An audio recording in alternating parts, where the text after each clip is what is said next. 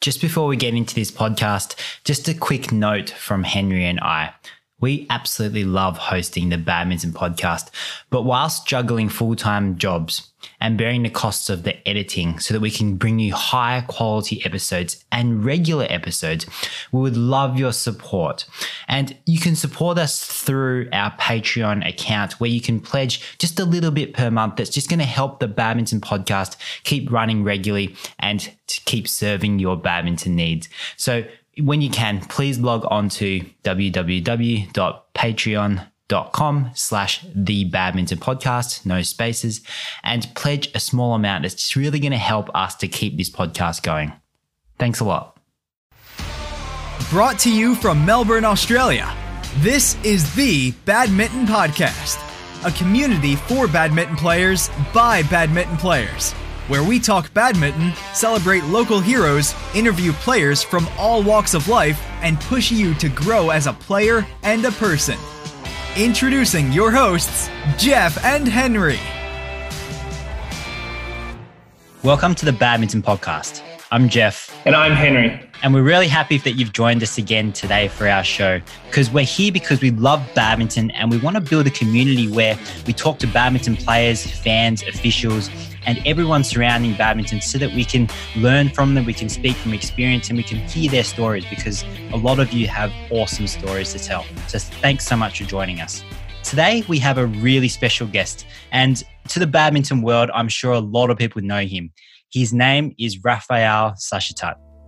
We came there and we went there and, and we put the badminton post and the nets and then suddenly all the kids came and started playing with us and the parents were looking at them and they told us that it was the first time they see them smile after the earthquake after the disaster which was weeks before of course you know it's it's heartbreaking and and you feel like it's not fair but that's life and and we need to face it and continue for all the others who succeed badminton had a, a huge impact uh, on my life. I think the traveling has made uh, the biggest impact because when you travel, your eyes are open, uh, your mind is more open, and then you realize how lucky you are because I am able to see the world through different concepts, different ways of thinking, and, and I think that's that's very interesting, and I'm really grateful for that. Raphael Sachetat. Did I say that right? Yes, correct. Great. Hello, everyone. Thanks for being on, Raphael. My pleasure. Just a bit about Raphael. He was a former leisure player in France. And after a few years, when he became a journalist, he started working as a freelancer for different magazines, firstly in human rights and then in badminton. He first worked for the International Badminton Federation, which is now called Badminton World Federation or BWF. And he started covering the world tour as a reporter. And then slowly he got into photography. Then he created the official photo agency Badminton Photo, which I know probably everyone's aware of. And he started that in 2004.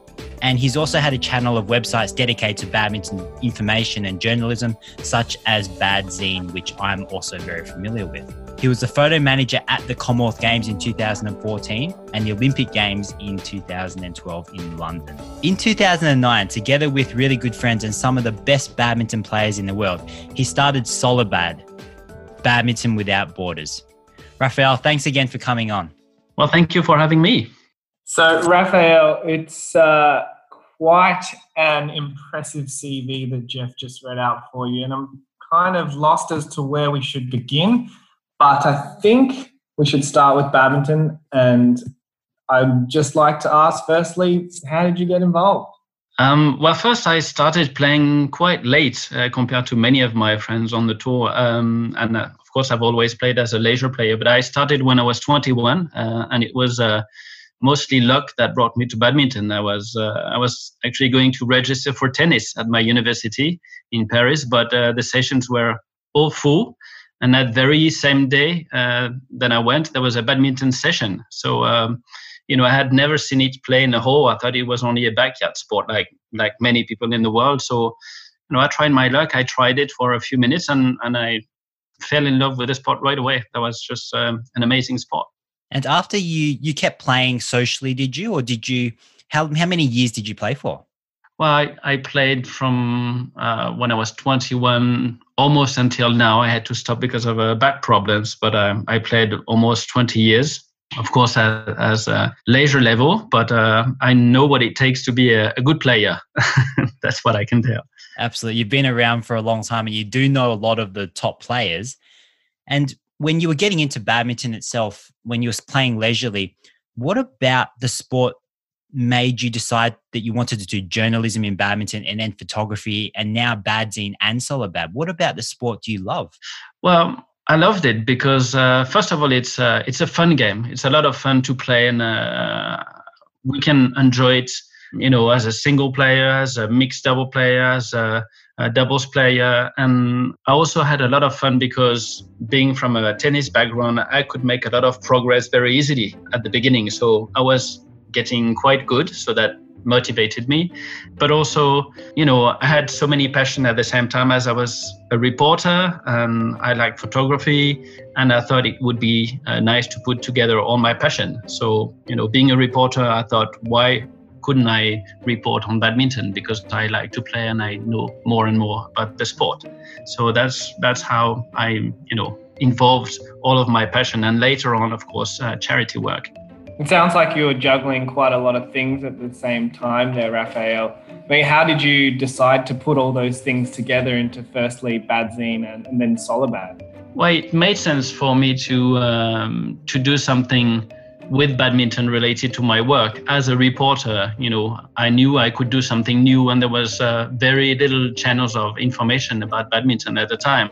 So we started Badzine in France, where even the federation didn't have a proper online page. It was the very beginning of uh, of the internet. I sound very old when I say this, but it's true. There, there was not so many pages online, and uh, so we we were at the very beginning of that. So I thought, why not? We we had the opportunity to report on on the sport because I was touring uh, the world, and it was nice for me to be able to uh, uh, to talk to the players. It was just a question of opportunity mainly.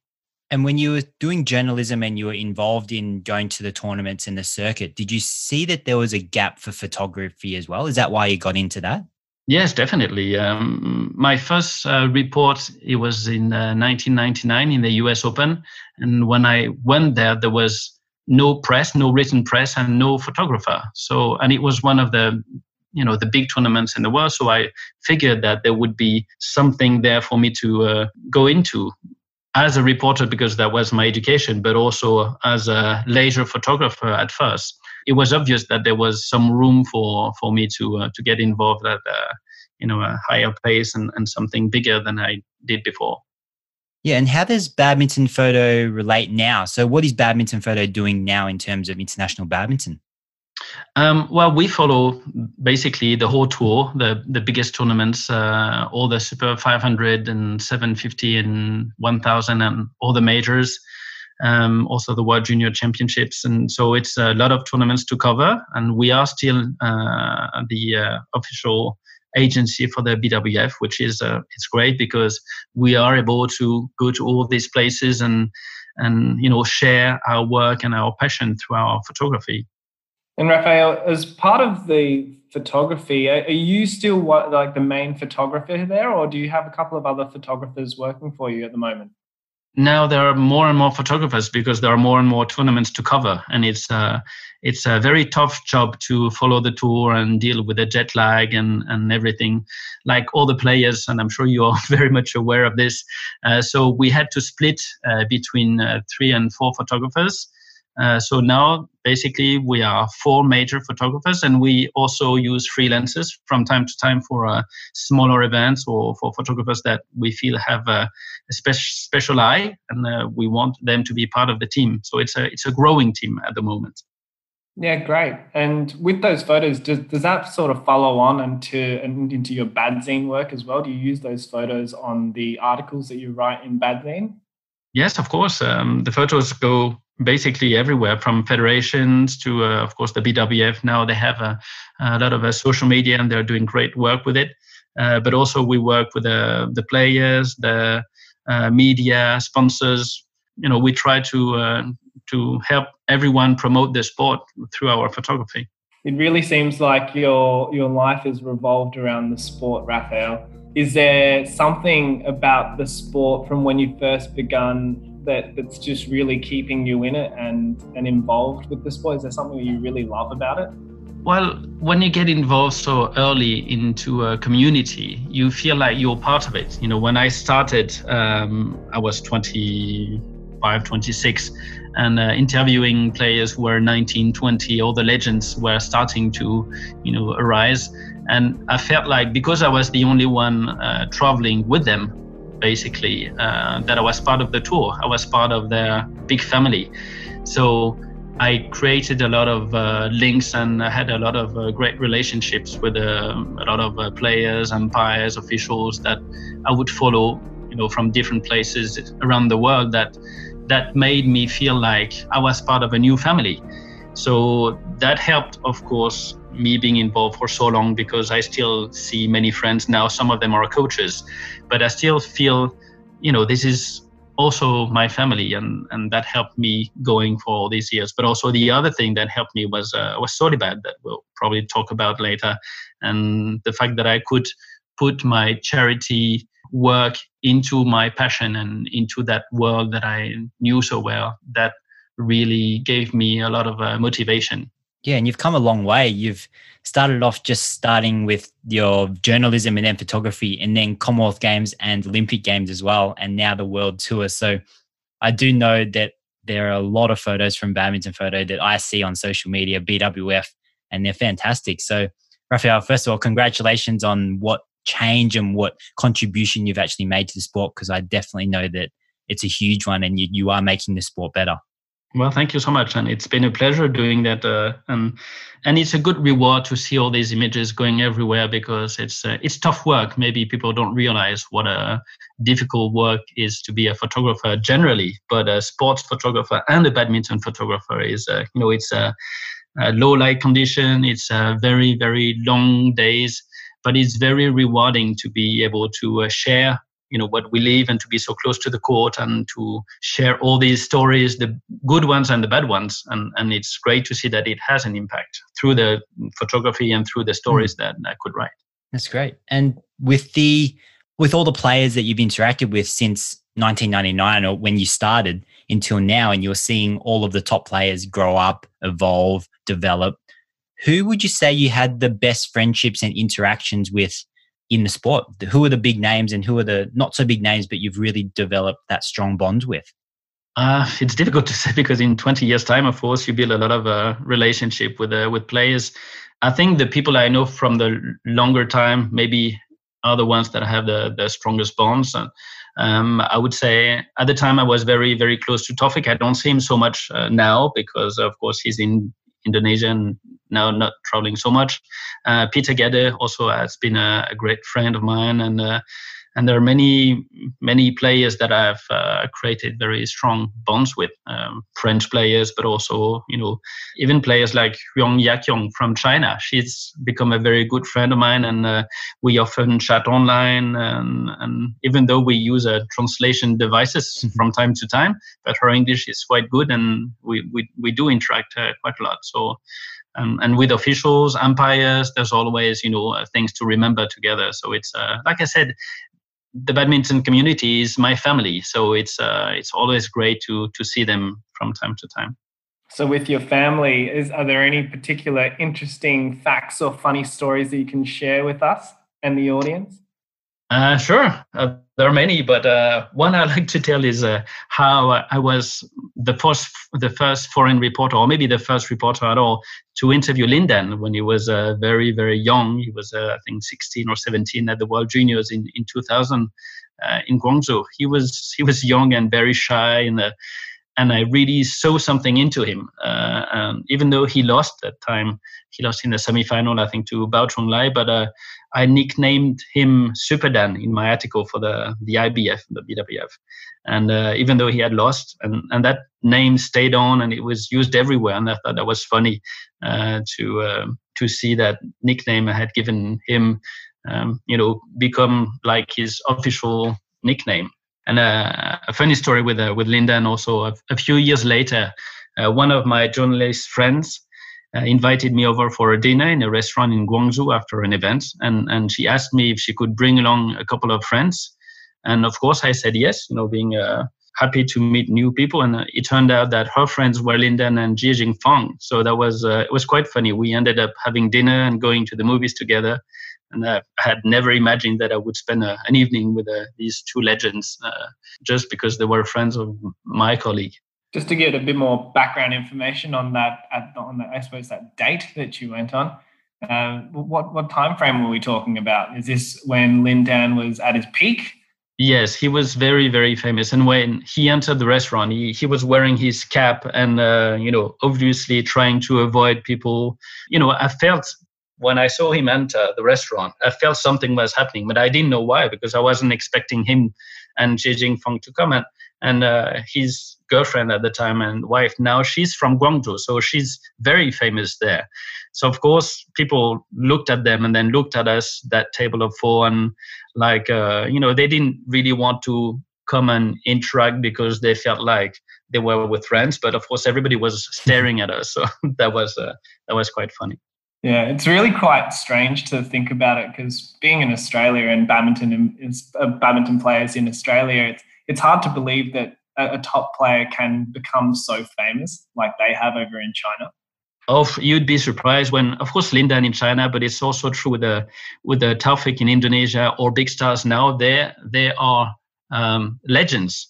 I mean, people would queue up for hours just to get an autograph, and uh, and they're known everywhere, wherever they go. Uh, Lee Chongwei is the same in Malaysia, and uh, there's also another story about Taufik that relates to this. It's um, I, I, was quite close to him around you know when he was Olympic champion. He once invited me over to a, to go to a nightclub in Jakarta with his friends. So when we arrived there, I was driving in his car, and uh, they basically cleared the whole story for us. And he he was he was just a, a, legend. You know, you should see the faces on the doorman and the manager, and uh, it was like uh, you know heaven when he came down. And uh, so they, they cleared the the story, and then uh, we could just have the whole nightclub for us for uh, for a few hours. And then uh, a few weeks later, I wanted to return the flavor, and I took Taufik to a nightclub in Denmark. He was competing in the Copenhagen Masters.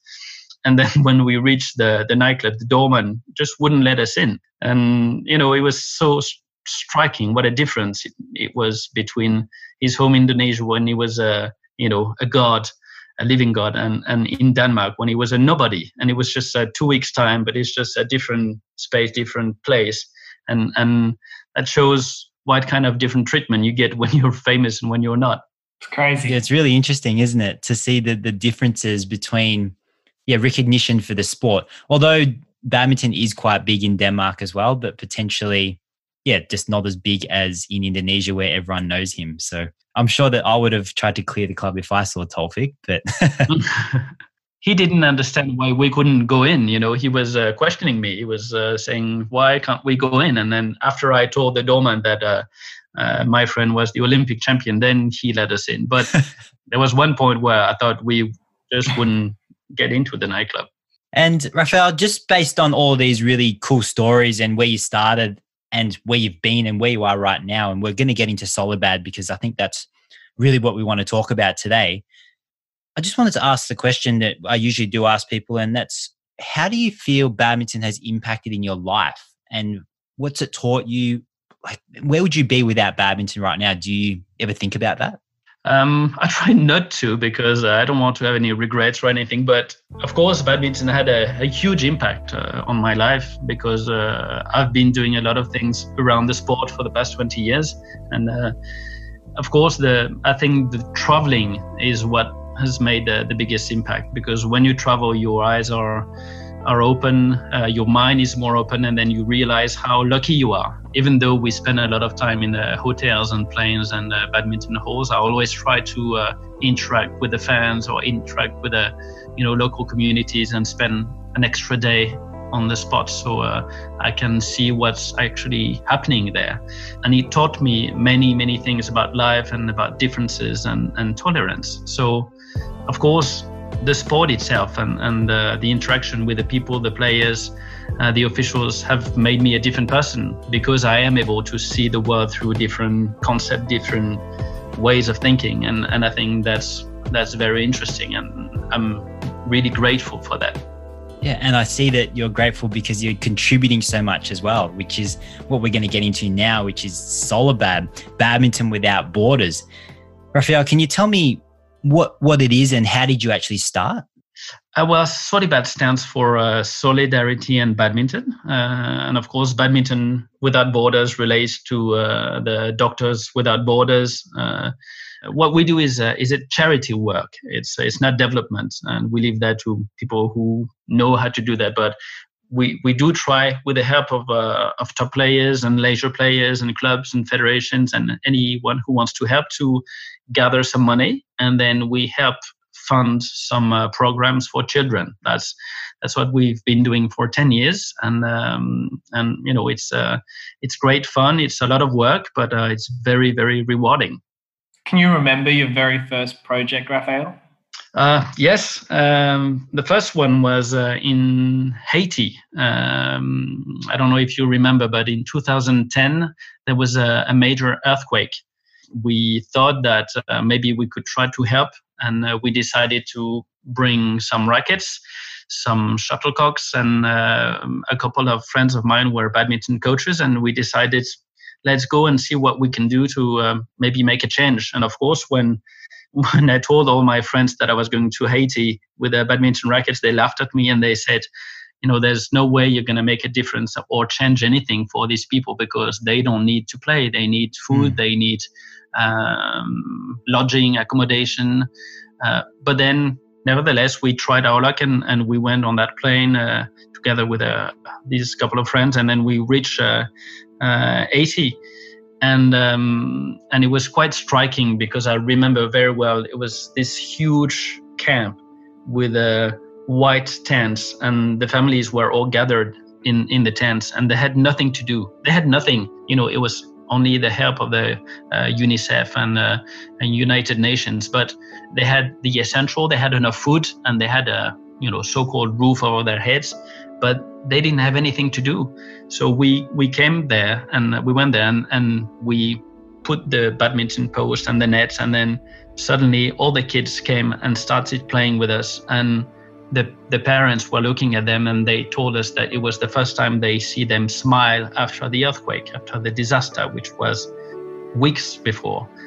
And I realized that, you know, with rackets, with a, uh, you know, some fun, we could make a difference. And then we went there, you know, a few days, and then every day was the same thing. More and more kids would come and play, and and it was like a ritual, and it, it was uh, amazing to see the smile on the the kids' faces. So it taught me a lesson, and, and I realized there that you don't you don't need a lot of means or you don't need money, but if you have a, a little bit of time, a little bit of attention, and you can actually make a difference. That's really interesting, Raphael, because that kind of crossed my mind as well because I love badminton, I love to play, but when the bigger picture comes into play where you're looking at housing, food, where do I live, where's my family going to go, what bad what role does badminton actually have? But then when you talked about them just sitting and not having anything to do and the kids having fun, I think that's that's really really special. So, how long were you actually there helping the kids and doing that for? We were there for three weeks. Um, first, the, the first days we were on the camps and, and doing this uh, interaction with the local kids. And then uh, we trained local coaches. Actually, it was PE teachers in Haiti. And of course, there, there was no badminton at all there. But uh, we thought that it could be a good way to uh, start, you know, to uh, start a, uh, a, sparkle there to bring badminton. And we had brought a lot of rackets. So uh, basically every day with uh, Kaveh Mehrabi also, uh, who was there, and Iranian player who was in the Olympics, also a very good friend of mine. And we started coaching the PE teachers. Some of them had never even seen badminton in their lives, and but because everything was destroyed, they thought that it was a good way to start something new. And, and they all picked up their rackets. And for three weeks, every morning we would go outside and we would explain to them the basic uh, uh, strokes, uh, how to hold the racket and everything. And then they could go back to their own classes and teach the kids. So this is how we started a little something in Haiti, and uh, we handed over the program to the uh, uh, Haiti Badminton Federation, which was built later on, and, and now they have a you know a huge uh, a number of uh, of kids playing. Uh, it's in the schools, and so um, it's it's very rewarding to see that it's it all started with just this you know three weeks at the time. And how did you get? How did you make contact with them to go there? Like, did you did you have a contact that you could call to say, "Hey, we're coming," or did you just go, or how did you organize it? No, no. We we of course we organized before. Uh, we had uh, contacts uh, through the UNICEF. Uh, who were making sports programs, and of course, when they realized that uh, badminton was very easy to organize because it was a, uh, you know, you could play anywhere. It's not so windy in Haiti, so it's it's good to you know to to play outside. but also the fact that it involved both boys and girls they were very interested in the fact that we could play a mixed uh, mixed sport. So they were very uh, happy to have us there, and it was through a, a program that we went. So I know that you've explained about the meaning of Solibad and the actual word meaning of it, solidarity in badminton. What about the logo? So it's like a rainbow logo. What's the story behind that? Well, we wanted to uh, to give an idea of uh, something joyful because first of all our, our, programs are kids programs. And you know in school you learn how to write with these letters and you like to use different colors. So it's like uh, you know different colors also is about tolerance about um, you know everybody involved in in this program. So um, this is what i had in mind and i told my graphic designer what I wanted, and he was, you know, pretty amazing because his first on his first attempt, he came up with this logo, which is exactly what I had in my mind, and and we thought we'd stick with this logo because it's, uh, yes, it's it's joyful, it's a bit childish, but we want to keep it this way because we we do that also for fun, and and we like our motto says we don't take ourselves seriously, even though we do serious things. That's really cool. Um, and then when you first think about when you started it and why you actually started it, was there something that made you have the idea? Was there was it your idea? Was it a friend's idea? What, what how did it start? Um, it's a good question. Uh, when I became a journalist, I, I, did this in order to make a change. Actually, I had started medical school uh, after my graduation because I wanted to be part of the foundation Doctors Without Borders but I soon realized that you know 10 years of studying would would take probably too long to be able to do something and make a change. So I'm, I switched to uh, uh, journalist school. Uh, and because I was involved as a volunteer with uh, Amnesty International, I thought that through my reports on human rights violations, I could make a change as well. So I did this for a few years uh, before I got involved with badminton. But even though I started reporting on the you know, on the competition on something that had nothing to do with human rights, I still had in the back of my head, and I knew that at one point I would get back to uh, doing something for others. And you know, I found that Solibad would be a, a good way to do this, and and you know, to make a change through my passion and to be as efficient as I could I could use badminton and all my contacts and all my top players, friends to help. So that's, uh, um, I think that was a good, uh, a good way to do it. So just a bit of background for our audience, Raphael. I mean, how, how long did you spend in medical school before you jumped into journalism? Uh, two years and that was enough to uh, realize that I was not made to uh, go for uh, long studies. it was uh, both hard and not so interesting. And uh, even though I, I, still love everything that has to do with uh, with medical background, and, and my dad is a doctor, so I'm you know I, I still like everything that has to do with medicine. But 10 years uh, is just too long. And I think I talked to a couple of uh, people who were uh, Doctors Without Borders, and they all told me to just drop my studies if I wanted to make a change. It's uh, they would say I would rather be a, a nurse or a first aid worker. That was you know it would be way more efficient than being a doctor and being in the middle of uh, the desert with uh, no means and uh, a lot of frustration. So you know I listened to them and I uh, I swapped for a journalist. Great. So what's Solibad since the Haiti project? What's Solibad been doing since then? Um, well, we have uh, had a, a, lot of uh, programs. Um, some of them are short-term uh, programs, like uh, we couldn't help um, someone getting a house in Uganda, for instance, because we know that uh, that person with her family will be able to help others.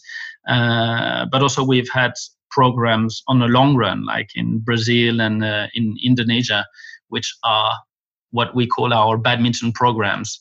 Um, if you want to go into details for both of them, it's uh, basically we try to uh, build uh, badminton academies in places where the children have either very poor background environment or violent environment. And then we use the badminton lessons and the uh, the sessions for them to first of all forget about their conditions and their environment, but also maybe in the future being able to make a little bit of money uh, because of, of badminton and then help their family to live this environment. And i know because we were we met at the world championships in basel just a couple of months ago and we had the solibad picnic and i was lucky enough to go to that. And igor from brazil was there so that was pretty special because you were telling me the story about him. Could you share with the audience a bit about one of the a very good badminton player from Brazil, number one in Brazil at the moment, I believe, and his story with yes in relation to Solibad. Well, Igor Coelho uh, is the, the top player from Brazil, uh, but actually his story is, is a bit similar to what we tried to do in Gravata in our program. But he's done something a bit similar with a, uh, his own uh, Miratus uh, Foundation. But his story is amazing. He's also from the township, the the favela, where you know the kids have uh, very little, live in poor condition, and uh, his dad was at the head of the Miratus Foundation, and uh, he was a badminton coach, and he used samba as a way to uh, interest all the kids to play badminton. So they train while dancing samba, and it, it was a oh, hit. Wow. All the kids joined the program, and then you know one thing led to another and he became quite good and then he was national champion and then he played in the Olymp- in the olympics in rio uh, in front of his home crowd. So it was a huge success. And for us having this story is a good way to show the kids in uh, Gravata, where our program is in uh, northeast of, of Brazil, that dreams can come true. If you believe in it and if you you know if you try hard, then there is a way to leave your background and the, all the violence that they have in Brazil and and there is a way to make things happen. You just need to work hard and, and believing in yourself. It's a really powerful way of inspiring children there, Raphael. I just want to rewind for a little bit and just ask you briefly. I mean, what does playing badminton and dancing samba look like? Uh, it's what fun. It's it's quite fun when you look at the at the videos, uh, but it's just a way of uh, warming up first, and then the way they do footwork and they they do all the exercises with the music. But it's uh, it's actually very clever because uh, there is a lot of rhythm in samba. There's a lot of rhythm in, in badminton, and when you see it happening, you realize that there's a lot of things that are in common and of course, some kids, you know, will probably find it boring to go to a badminton training session and, and do all the footwork and do this without hitting the shuttle. But when you do it with music and with a choreography, then all of a sudden it, it becomes fun. So I think it's a very good way to uh, to make kids like the practice sessions. Is it kind of like that the viral video that went around about the Chinese lady doing her warm up? Did you see that? Yes, I saw it. Yeah. uh, well, maybe a little bit something like that. Yeah. Uh, but but what's very striking for the the example in uh, in Brazil is that when you see the videos, it's like hundreds of kids in the gym that all do the same choreography, and and you, when you see the smile on their faces, it's really really a lot different from the faces of the kids we see in the Western world that do their footwork and they are obviously very bored by it because there's no shuttle involved and and no fun. It's just be- they have to do it because they have to know the footwork. But when they dance then you know it becomes a lot more fun just like that chinese lady. And, and that's a very funny video indeed. So other than that what are the current projects that you have at the moment well, Brazil and Indonesia are the, the, the biggest ones. The one in Indonesia, it's uh, growing uh, bigger and bigger because uh, it started first in the outskirts of Jakarta on a big um, uh, garbage dump, and uh, some of the families actually live on the on the garbage dump. And so we found uh, through the foundation of extraordinary lady who started the program, and we're just helping her. But uh, she found a small badminton court near the garbage dump, and then the the children would go from time to time to play badminton. You know, once or twice a week and then they of course in indonesia badminton is like the number one sport so they all loved it and then they went more and more and then we figured that maybe we could build a team out of the best kids from this uh, this village and then we did the same thing uh, for about 10 different uh, little villages all around indonesia. And out of these 10 villages we took the best players and we created what we call the ultimate team. And now they're all uh, together in Yogyakarta, another city, and they're training full time with a pro uh, coach, and they're involved with the with the national uh, ranking system in Indonesia, and they're becoming pros. So from their little background in the garbage dump or their poor little village in the middle of nowhere in Indonesia, they're suddenly playing with the best players in in Indonesia. So it's a it's it's really a program that I love because it shows that with the little mean and little help from a coach or a little attention, then the life of a kid can change from you know from everything. It's uh, from being someone who picks up the garbage to help their family. Now, you know, they they tour Indonesia and they play for a club, and and it's uh, it's a great reward for us to see this. So, how old are these children, and are they people that we know now, or would, would we be familiar with their names? Not yet, but uh, some of them are still quite young 14, 15 years old. We have a couple of uh, 20 years old who are now involved in the national tour. And uh, Novia, who is what we call the, the biggest sister, and she's helping with all the younger kids. She's uh, ranked in the top 15 in Indonesia, which is you know amazing for her because she's only been playing uh, basically in a small badminton court until now, and and the fact that she's being able to compete with the best players in Indonesia is a uh, is, is a great reward for her and for the program, and and and it shows that you know like Igor in Brazil, you can make um, you know you, you can follow your dream and make something happen if you really believe into it. And Raphael, out of all of the projects you've done, all the places you've traveled for Solibad, what would be the most enjoyable or the funniest or the most fun experience for you? Uh, it's difficult to to say. I think my trip in Nepal was one that I will uh, keep a, a, great memory of. Uh, we we helped uh, some kids in their school through through clubs. The the clubs are sponsoring the children for their um, uniforms and their daily school supplies. So going to Nepal and interacting with these young kids in also very poor environment was uh, was very very interesting. And it was fun because even though they're very poor they're always smiling and always uh, eager to play because of course we brought some rackets and, and, and shuttles and played with them. So that was really uh, uh a great time i had in uh, in nepal. It was uh, two years ago. But of course there's there's many many places where i love to go. In uganda when uh, we have a program where we help the widows and uh, their children stroke with the aids. And and of course there's no water there's no electricity and it's uh, very rural. But we came there with the badminton rackets and with shuttlecocks and the whole village was playing you know from uh, when the sun was rising until the sun was down because there's no electricity there would always always be someone on the badminton court. And that was also a, a lot of fun yeah it's look it's it's probably a little unfair for us to tell you to pick which one's your, your favorite out of all these different stories that so far you've told us that are all very incredible and and all sound very um, fulfilling but if we were to take the opposite direction and say what what's the biggest frustration or failures that you've had with Solibad that you can that you've learned from?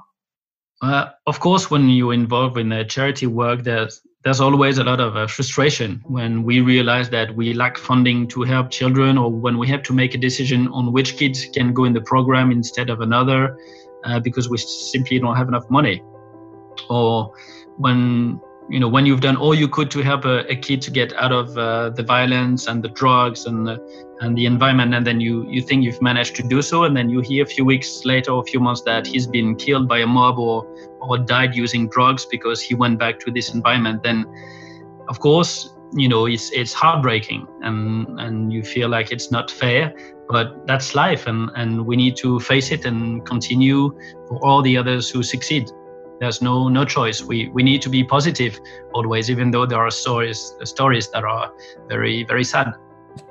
Yeah that sounds incredibly challenging to have to face and then to continue moving forwards with the project but i'm glad that you know you you've done so much great work and that you continue to as well. Raphael i can see when i go to the the tournaments the world's best tournaments and things like that there are a lot of players that have the Solibad symbol or the, the logo on their t shirt and on their clothing what does that represent? Who are they? And i know that they're ambassadors. What do they represent and what do they do for Solibad? Well, a lot of them are involved uh, in different ways. Some are very, very involved, and every time I run into them in a tournament, they ask me what they can do and uh, uh, if they can do more than what they already do of course wearing our logo is great because it's it's an amazing promotion you know being on tv with all these millions of viewers it's it's fantastic for us. Um, a lot of them uh, would give us some rackets or some t-shirts for auction and uh, there are about 10 of them some of them top stars who uh, pledge to give 1% of their uh, prize money. So that means that every year they give 1% of what they earn in the year which is you know for some of them it's quite substantial and, and it really helps. So um, it, it all depends on the ambassadors. Some are official ambassadors and they're not as much involved as others but uh, there are some who are amazing and fantastic and, and, and really make a difference.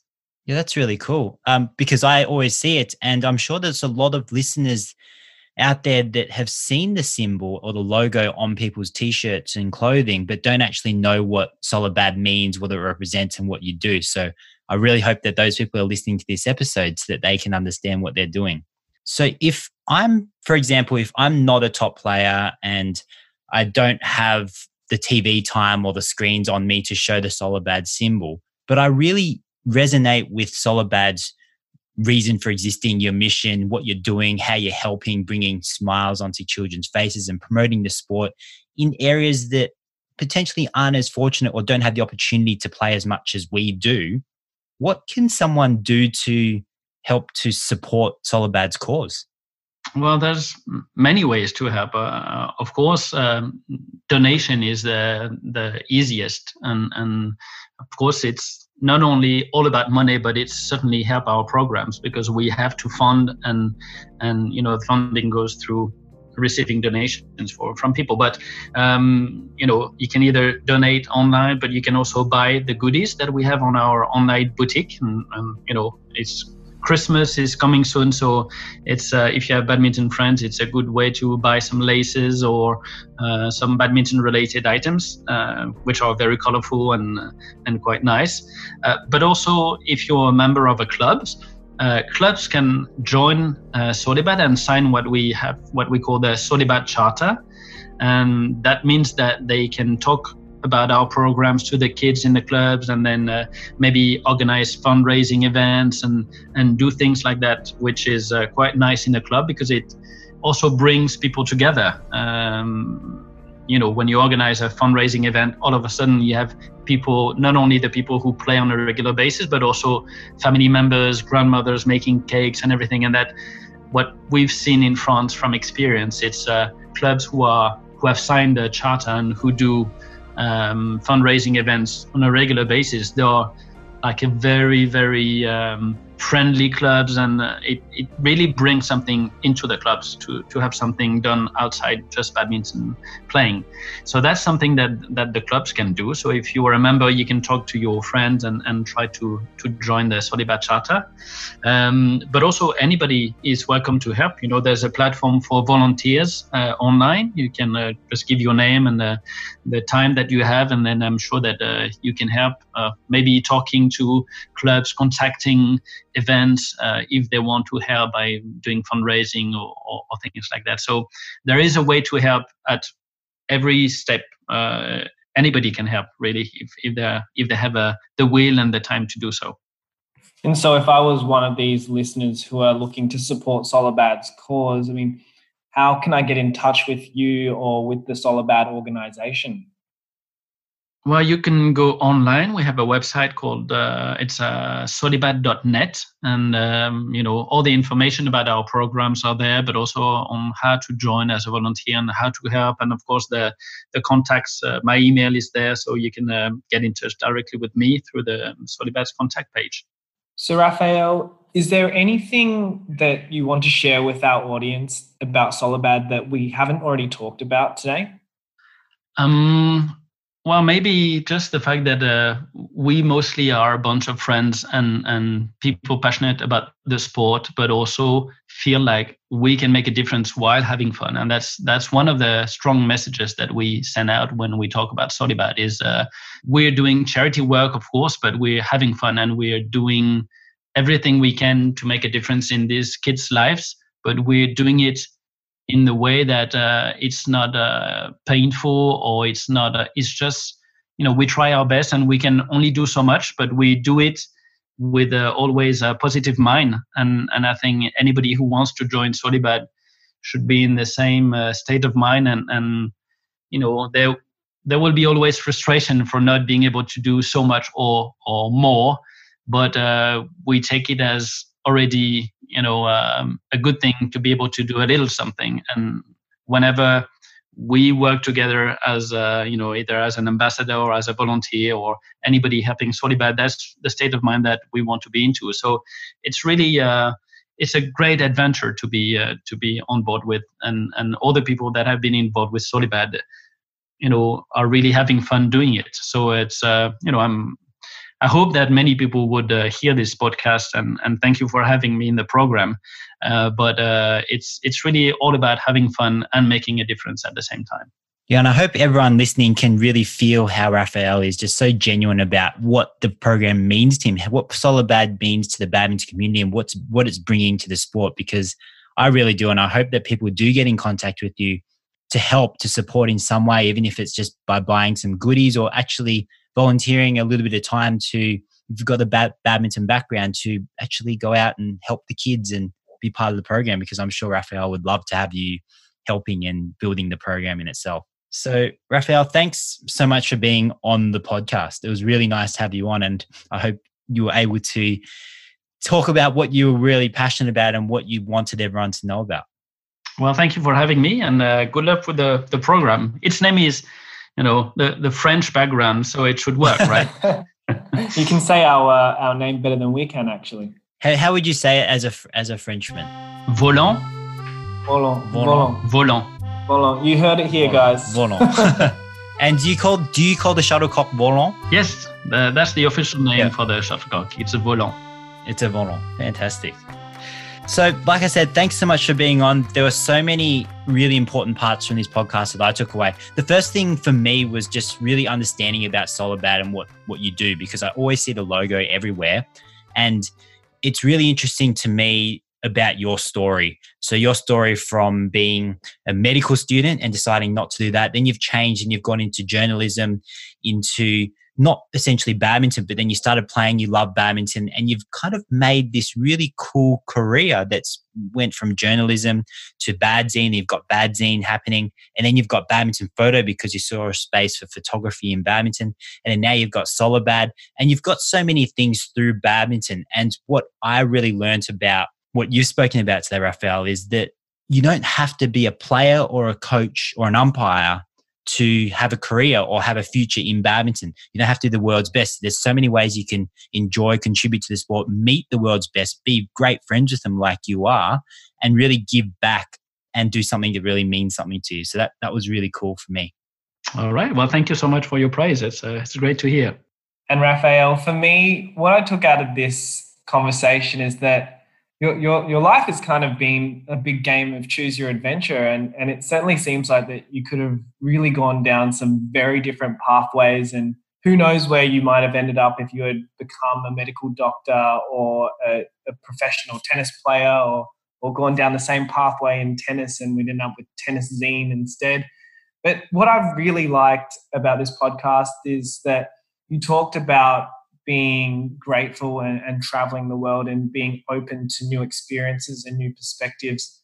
And the key, I guess, I would take away from this is that you can make a difference regardless of what you know, monetary backing resources that you might have, whether you are, like Jeff said, a badminton player, a fan, um, not even a badminton player, you can still make a difference. And you know, it, it doesn't take a lot to make someone smile. And I'm really glad that you are able to do that with Solibad, and I hope that you can continue to do that uh, in in the future as well. Well, thank you so much. We'll certainly try to. So, for everyone listening, thanks so much for tuning into the Badminton Podcast by Volantwear, the world's most versatile badminton apparel. We're going to continue to invite guests like Raphael to tell their really interesting stories and they can share their experiences so that you can learn from them, you can be entertained by them, and you can hear some really interesting stories that might just may as well inspire you to do different or great things with your life in badminton or out. Make sure you keep sharing your love for the sport with everyone that you know because it really is a great sport and we want to show the world how incredible badminton is. And you can do that through your local clubs, you can do that in your state, nationally, and you can also do it internationally as well through programs like Solibad who really do make a real big difference to us. If you do want to get in contact with us, though, you can easily contact us on our social media, so Instagram, Facebook, and YouTube via our handle Volantwear, V O L A N T W E A R, or on our website, www.volantwear.com. And Raphael, I think I said it right. Volantwear. Yes, correct. Very good. Bye. Bye. Bye. This podcast was brought to you by Volantwear, the most versatile badminton apparel you'll ever own.